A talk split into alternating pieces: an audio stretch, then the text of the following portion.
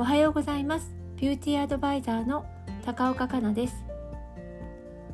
始まりました。月曜日。皆さんいかがお過ごしですか？月曜日って1週間頑張らなくては？と気合を入れてる方も多いと思います。今週も素敵な1週間になるように一緒に頑張っていきましょう。さて今週のきれいレシピは肌の生まれ変わりをサポートする美肌な行動8選をお届けします。肌の生まれ変わりは美肌にとって一番大切なことです。いわゆるターンオーバーと言われるもの。表皮の一番奥にある基底層で作られた新しい肌細胞は肌分裂を繰り返しながら肌表面へ押し上げられて角層まで到達します。そして最後は赤となって剥がれ落ちます。このターンオーバーがスムーズに行われていれば美肌は保てます。でもこのターンオーバーの周期実は加齢が原因でだんだんと遅くなるんです。理想的なターンオーバーの周期は28日。健やかな肌状態だと20代ではこの理想的な周期で行われています。ところが30代になると40日前後40代では55日前後50代では75日前後なんと60代では100日前後とだんだんと遅くなってしまいます。怖いですよね。理想的なターンオーバーの周期はそれでは20代までということになってしまいます。このきれいレシピを聞いていただいているリスナーの皆さん怖がることはありません。今お伝えした日数はあくまでも目安。私も50代ですが少しでも若い時に近づけることができると考えています。でも黙って時を過ごすだけではそれは叶わないのでできるだけ努力してみませんか？今日は肌の生まれ変わりをサポートする8つの行動についてお伝えしていきます。まず1つ目。睡眠時間は7時間。肌の生まれ変わりには成長ホルモンが関与します。この成長ホルモンが一番分泌するのが睡眠中です。成長ホルモンは眠り始めのノンレム睡眠の時に多く分泌されると言われています。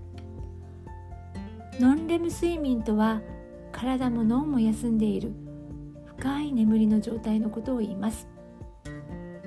睡眠の時間と質上げていく努力をしていきましょう。そして2つ目朝と夜の泡洗顔洗顔って毎日のことだからささって済ませてしまいますよね。でもこの洗顔がとても大切なんです。年齢を重ねると古い角質が剥がれ落ちにくくなってしまいます。それを剥がれやすくするためには毛穴をきれいにしておく必要があるのです。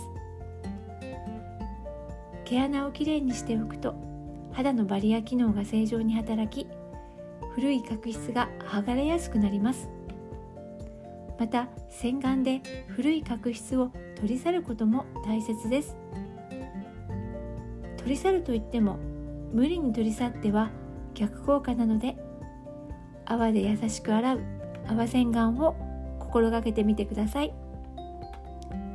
そして3つ目紫外線をブロックすることです。紫外線はあらゆるトラブルを引き起こしてしまいます。紫外線にはかなり強いエネルギーがあって肌に刺激を与えてしまいます。その刺激こそがターンオーバーを生み出すのです。紫外線を浴びすぎてしまうと乾燥も引き起こしてしまう。乾燥はターンオーバーを生み出す原因。肌のバリア機能が誤作動を起こしてしまうのです。さらに紫外線はシミ、シワ、たるみと肌の三大悩みを引き起こすため365日の日焼け止めを塗ってブロックしていきましょう。4つ目は肌の摩擦を避けるです。肌の摩擦はわずか 0.02mm の角層が乱れてしまう原因になります。角層が乱れると肌のバリア機能が乱れてしまいます。乱れてしまうと誤作動を起こしターンオーバーが遅くなってしまいます。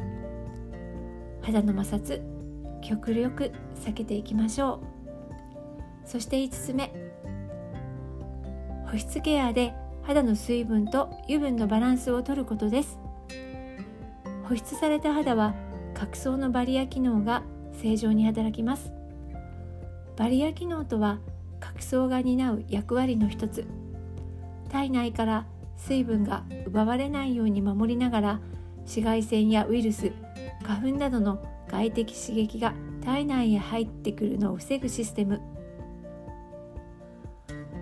バリア機能がしっかり働いている肌は安定したコンディションを保ってくれます。角層の水分と油分のバランスが崩れるとそのバリア機能が崩れ外からの刺激が入ってきやすくなります。そしてさまざまなトラブルの原因になってしまうのです。ターンオーバーは健やかな角層でないと若い頃の周期には戻すことはできません。スキンケアでしっかりと補っていきましょう。6つ目は筋トレ。美肌と運動って関係ないように感じられる方もいらっしゃると思いますが運動は体全体の代謝を上げる効果があります。そして筋トレにはターンオーバーのために必要な成長ホルモンの分泌が促されます。全ての運動で成長ホルモンが促されるわけではなく有酸素運動より筋トレなどの無酸素運動の方が促されると言われています。また IFSCC 第30回ミュンヘン大会においてポーラが行った研究論文が発表されました。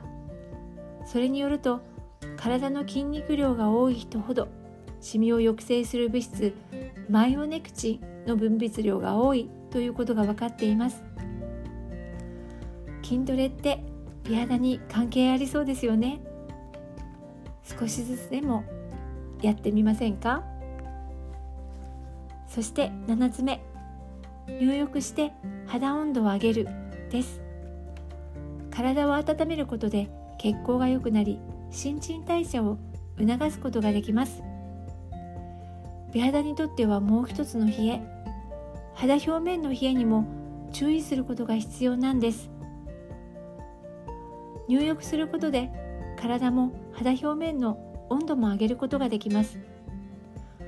肌表面の温度を上げることで血行を良くしてスキンケアの浸透も高まります。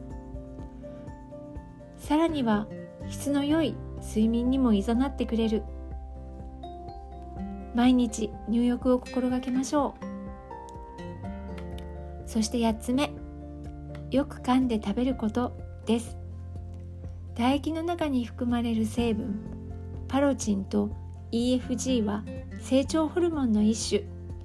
よく噛むことで唾液の分泌が活発になりその成長ホルモンが多く分泌されることになります。これは誰しも意識できるはず。早食いの習慣がついている人はなかなかしっかり噛んで食べること難しいこともありますよね。今からでも早速取り組んでみましょう。また噛むことは顔の筋肉を鍛えることにもなりたるみの予防にもなります。これは嬉しいことですよね。私も早食いの習慣があって忘れてついつい早食いになってしまうことがありますがなるべく意識して頑張っていこうと思っています。